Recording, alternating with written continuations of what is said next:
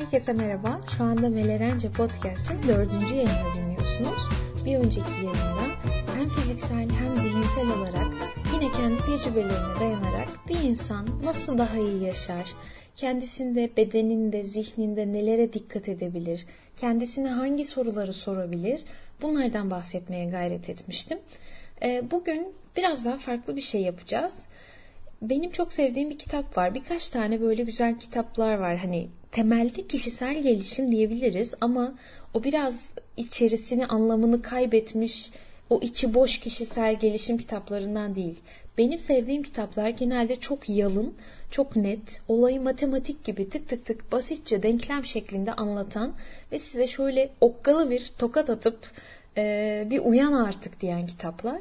Bu da onlardan biri. O kitabın çok sevdiğim ve okuduktan sonra çok daha farklı yaşamaya başladığım bir bölümünü okumak istiyorum size.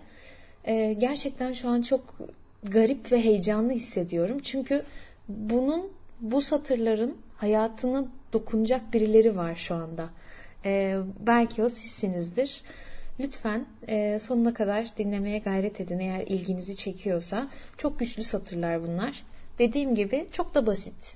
Çok net, yalın. Hayatın ta kendisi.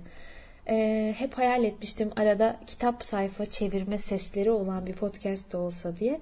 Demek ki buraya kısmetmiş. Hemen başlayayım. Evet. İlk başlangıç biraz sizi e, ürkütebilir. Ama lütfen burada kalın. Çünkü çok güzel bir gerçek o ilk başlangıçta. Bunu fark etmek çok önemli bence iyi yaşayabilmek için. Evet başlayalım. Bir gün gelecek, öleceksin.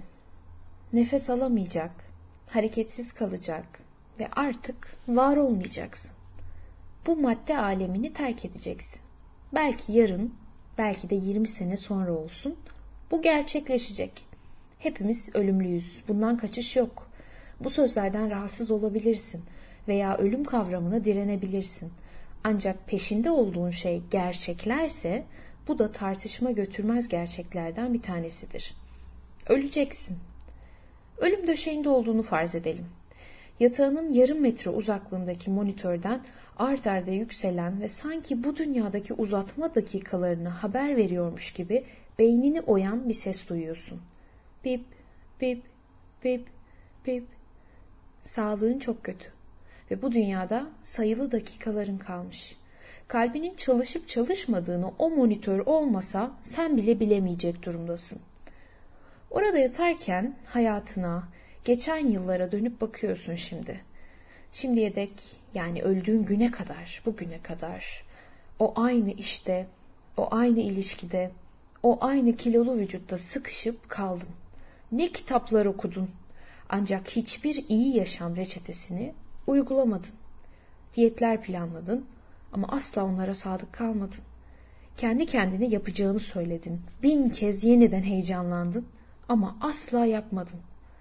Yüzlerce değilse bile düzinelerce hayat değiştiren çılgınlıklara meylettin. Sonra cesaretini kaybettin. Orada hastanenin asansörlü yatağında yatarken sevdiğin insanlar etrafında pervane oldular. Tıbbın bütün imkanları seferber edildi. Şimdi ne hissediyorsun? Pişmanlık mı? Vicdan azabı mı? Keder mi?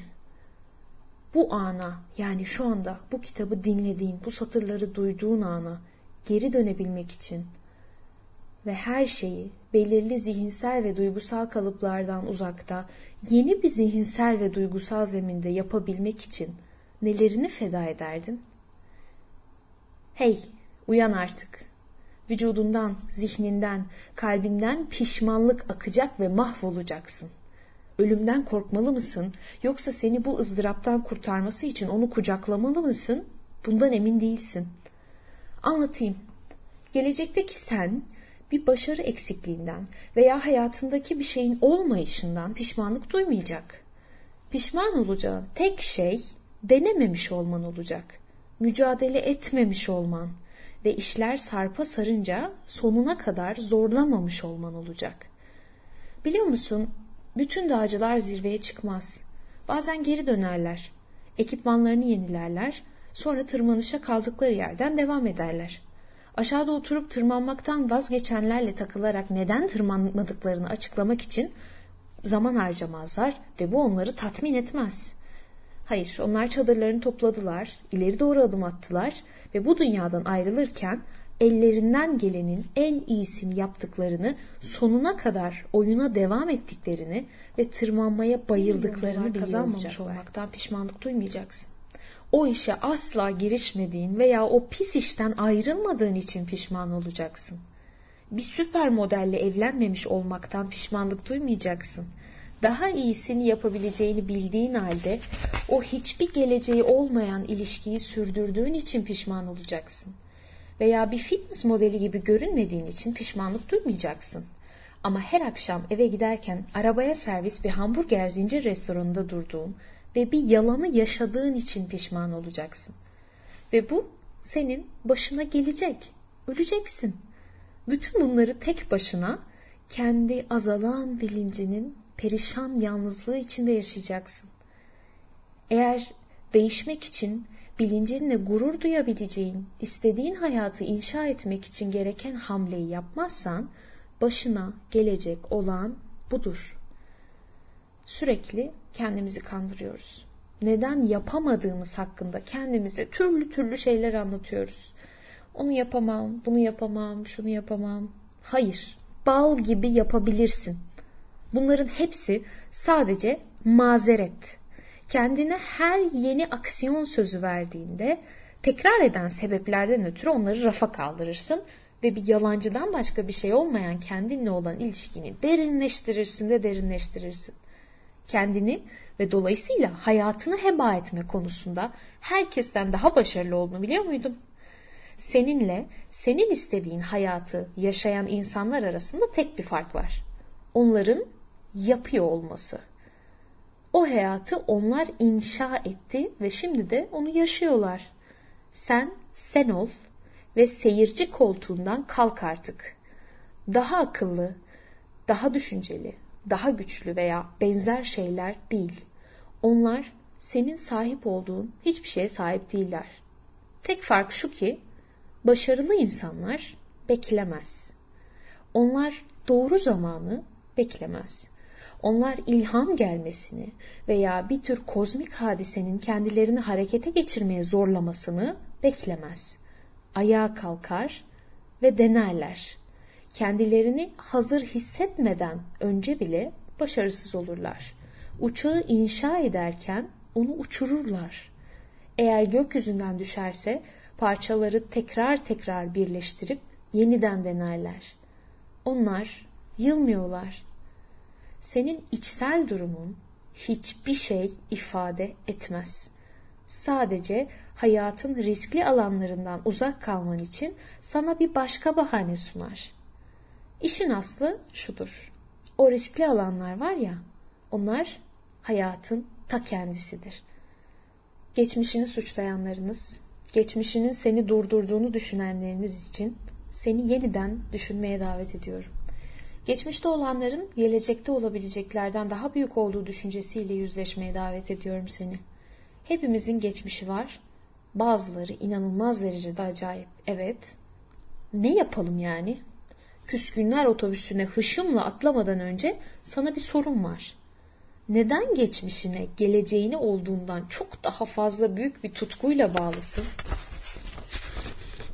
Sen de ben de biliyoruz ki seni senden başka hiç kimse kurtaramaz.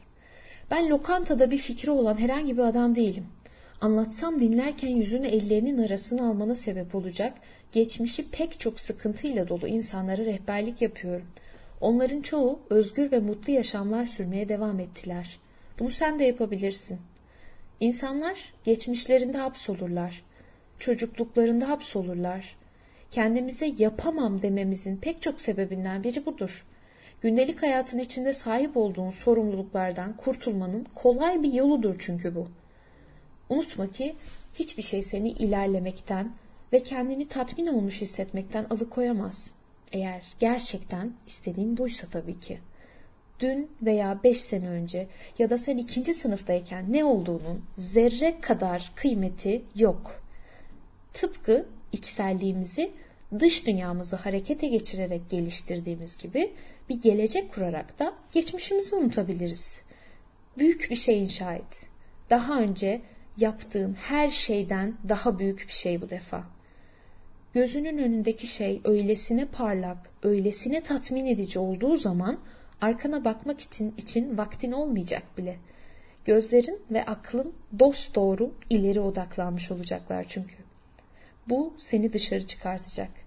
Yeteri kadar büyük, yeteri kadar parlak, yeteri kadar cazibe dolu bir gelecek, öylesine potansiyellerle ve tatlı olasılıklarla bezenmiş bir gelecek ağırlığı seni o ciddi ve sıkıntılı geçmişten bir anda kurtarıp refaha kavuşturacak. Geçmişindeki her şey hoşuna gitmese de iyisiyle, kötüsüyle bugün olduğun kişinin şekillenmesinde yardımcı olduğu gerçeğini de unutma. Unutma ki seninle ilgili bir sürü iyi şey de var ve bunlar istediğin şeyi elde etmen için kafidir. Bu kişi tamamıyla istediği hayatı sürdürmeye muktedirdir. Hiçbir şey sana engel olmayacak. Eğer yeteri kadar istersen ve yeteri kadar üzerinde durursan. Eğer sahiden hayatını değiştirmek, o özlediğin hürriyete kavuşmak için hazırsan, yapman gereken iki husus var. Birincisi, şu anda yapmakta olduğun şeyi bırak. Basit, öyle değil mi? Problemlerinin kaynağı olan şeylere, içinde olduğun duruma seni sokan alışkanlıklara bir bak. Eğer kanepeye yapışıp kaldığın için hiçbir işi yapmıyorsan, Netflix'e saatlerce takılıp kalıyorsan veya Instagram'daki gurme hesaplarından tavsiyeler alıyorsan, onları takip etmeden duramıyorsan bunu yapmayı da bırak. Dur. Şimdi. Yapamama sebeplerini sıralamaya başlama. Ama programlar öyle güzel ki ve işten sonra öylesine yorgun oluyorum ki. Veya devam edebilmem için küçük zevklere ihtiyacım var. Eğer hayatını toparlamak için gereğinden fazla televizyon izlemeyi bırakamıyorsan belli ki değişmek istemiyorsun demektir. Bu en temel şeydir. Dürüst olmak gerekirse bu asgari gerekliliktir. Öyleyse hangisi olacak? Netflix mi yoksa daha iyi geliri olan bir kariyer mi? Yiyecek içecekler mi yoksa gurur duyabileceğim bir vücut mu? Video oyunları mı yoksa sevgi dolu, fedakarlık dolu bir ilişki mi? Eğer her gün dışarıda yemek yemekten ötürü kendini suçlu hissediyorsan, niçin hala bunu yapmaya devam ediyorsun ki? Ve her yapamayacağını düşündüğün an, bu sadece başka bir mazeretten ibarettir. Yapabilirsin. Yapabilirsin ve yapacaksın. Kendini kandırmayı bırak. İçsel durumunun yaşam kalitene hükmetmesine müsaade etme. Kontrolü tekrar eline al. Duyguların tarafından yönlendirilmeye devam ettiğin takdirde elinde kalan tek şey pişmanlık olacak. Neticede o görüntüyü yaşayacaksın. Nasıl olurdu diye düşüneceksin ölüm döşeğinde.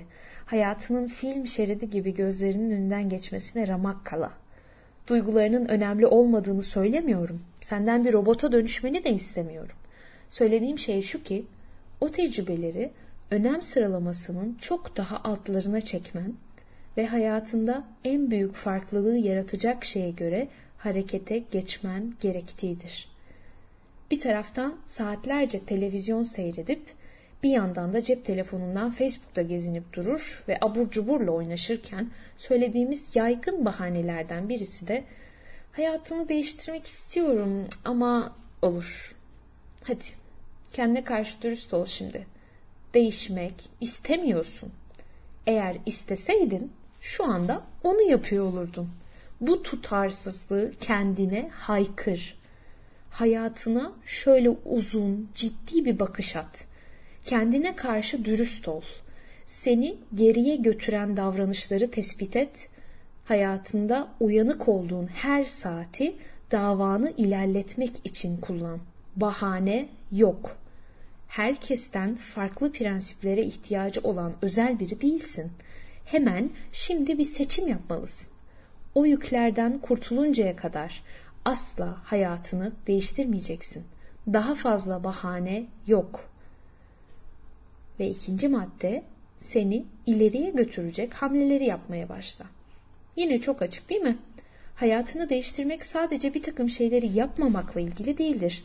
Aynı zamanda seni doğru istikamete yöneltecek işlere koyulmalı ve hayatına renk katacak bazı alışkanlıklar edinmelisin. Eğer yeni bir iş istiyorsan neyi bekliyorsun? Git ve başvuruda bulun. Dışarıya çık ve olabildiği kadar çevreni genişletmeye çalış. İş ilanlarını didik didik et. Arkadaşlarınla konuş. Referanslar iste. Harekette bereket vardır. Unutma. Sakın ha bunlar lafta kalmasın. Onları gerçekten yapman gerek. Yapacağını söyleyip de yapmamazlık etme. Kendini beklentiye sokup sonra da onu bilmeyen bir yarına erteleme. Bu ertelemek illetini yakana yapışan bir böceği tutup atarmış gibi fırlat gitsin. Carl Gustav demiş ki sen yapacağını söylediğin şeyler değil, yaptıklarınsın. Ne söylediğin, ne düşündüğün gerçekten önemli değil. Ne yapıyorsun? Bunu sor. Başarmak istediğin şeylerin değerlendirmesini yap. Ne elde etmek istiyorsun? Hedefine ulaşmak için neye ihtiyacın var? Bir sonraki adımı planla. Kendini o adımlardan an be an sorumlu tut. Bu iki adım bırakmak ve başlamak doğal olarak birbiriyle bağlantılıdır. Ne de olsa psikolojik olarak bir şeyi derhal bırakmak zordur. Özellikle de beynimizin kimyasını etkileyen yemek, seks, haplar veya video oyunları gibi bağımlılık derecesinde bir alışkanlık söz konusu olursa. Gerçekten seni yararına olan ve aslında yaşamak istediğin yeni hayat biçimine örnek teşkil eden başka bir pozitif alışkanlıkla yerini doldurmadan kötü alışkanlığını bırakman bir işe yaramayacaktır. Bu sistematik olarak eskiyi yeniyle yer değiştirmek her zaman sahip olmak istediğin türde bir hayatı kendin için şekillendirmek üzerine kuruludur. İyi şeylere yer açmak için kötü şeylerden arınmalısın. Aksi takdirde o yeni hayat için yeteri kadar mantıklı gerekçen olmayacaktır. Yeni bir yaşam için teker teker delil topluyorsun. Süreç kapsamlı ve kararlı olmalı. Yoksa değişme yolculuğunda o ölü ağırlığını taşıyarak her daim durdurulacak ve yavaşlatılacaksın. Televizyonu, okuyup hakkında hiçbir şey yapmadığın kişisel gelişim kitapları deryasını, aşırı yemeği, kanepede kamp kurmayı ve ertelemeyi bırak. Onları vals dersleri, kitap kulüpleri, sağlıklı beslenme, bisiklete binme ve kendini ifade etmeyle değiş tokuş et mesela. Her ne olursa.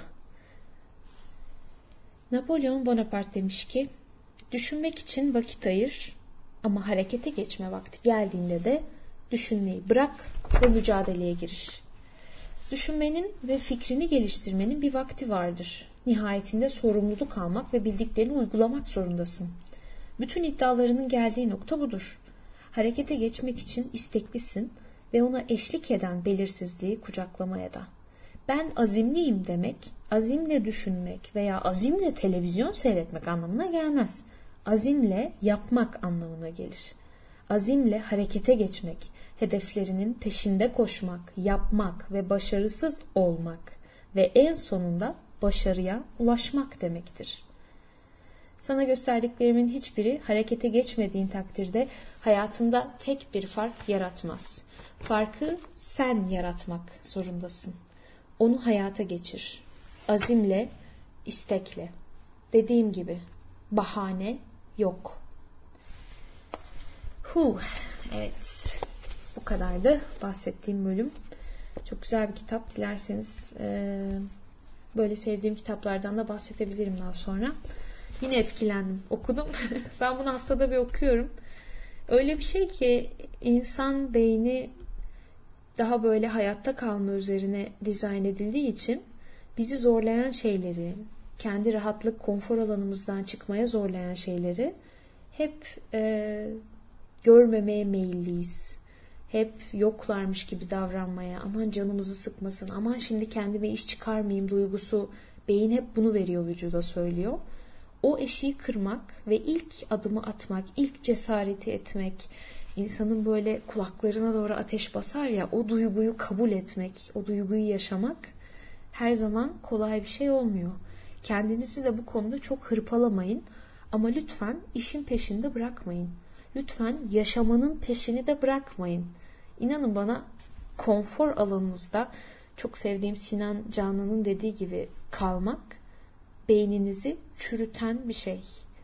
Lütfen beyninizi şaşırtın, vücudunuzu şaşırtın, kendinizi şaşırtın ee, ve o rahat alanınızın, konfor alanınızın dışına çıkın. Göreceksiniz ki hayat aslında orada. Şeye benzetiyorum ben bunu. Çok yapmışım gibi. Ama yine de hep o görüntü geliyor gözümün önüne. Böyle bir şey düşünün. Ee, evcilleştirilmemiş vahşi bir at düşünün. Siz çok sıkı şekilde atın da canını yakmadan böyle yelelerinden tutmuşsunuz sıkıca. Hiç düşme ihtimaliniz yok. Çok güvende hissediyorsunuz. At böyle dört nala tık tık tık tık koşuyor. İşte atın saçları uçuşuyor, sizin saçlarınız uçuşuyor. Yüzünüze müthiş bir rüzgar vuruyor. O duygu yaşamak. Yani yaşamak o. Yoksa işte SSK'lı işim olsun, fulak bilim de var. Şimdi kim iş değiştirecek falan. O yaşamak değil. O zaman harcamak. Bana dokunmasın. Ben iyiyim. Kendi kutumda kalayım. O at üstündeki çılgın doyumu, duyguyu, o rüzgarı hissedene kadar lütfen istediğinizin, hayalinizin, hedefinizin, kendinizin en iyi versiyonunun peşinden koşun.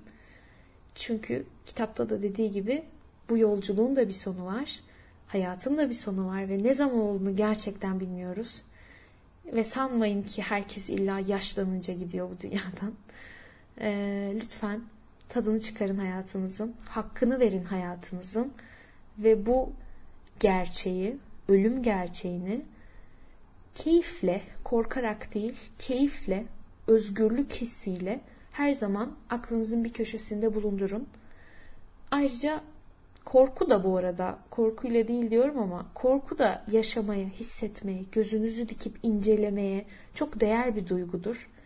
Gerekirse korkarak hissedin. Olur. Ama lütfen tadına varın. Her bir hissinizin, her bir anınızın ve o vahşi atın yelesini tutarken yüzünüze vuran rüzgarı hissedene kadar peşini bırakmayın lütfen. Yaşam ve siz buna değersiniz. Geçen bölümde konuştuğumuz gibi sizden sadece bir tane var çünkü. Bir sonraki bölümde görüşmek üzere. İyi ki buradaydınız. Tekrar buluşmak üzere diyelim. Hoşçakalın.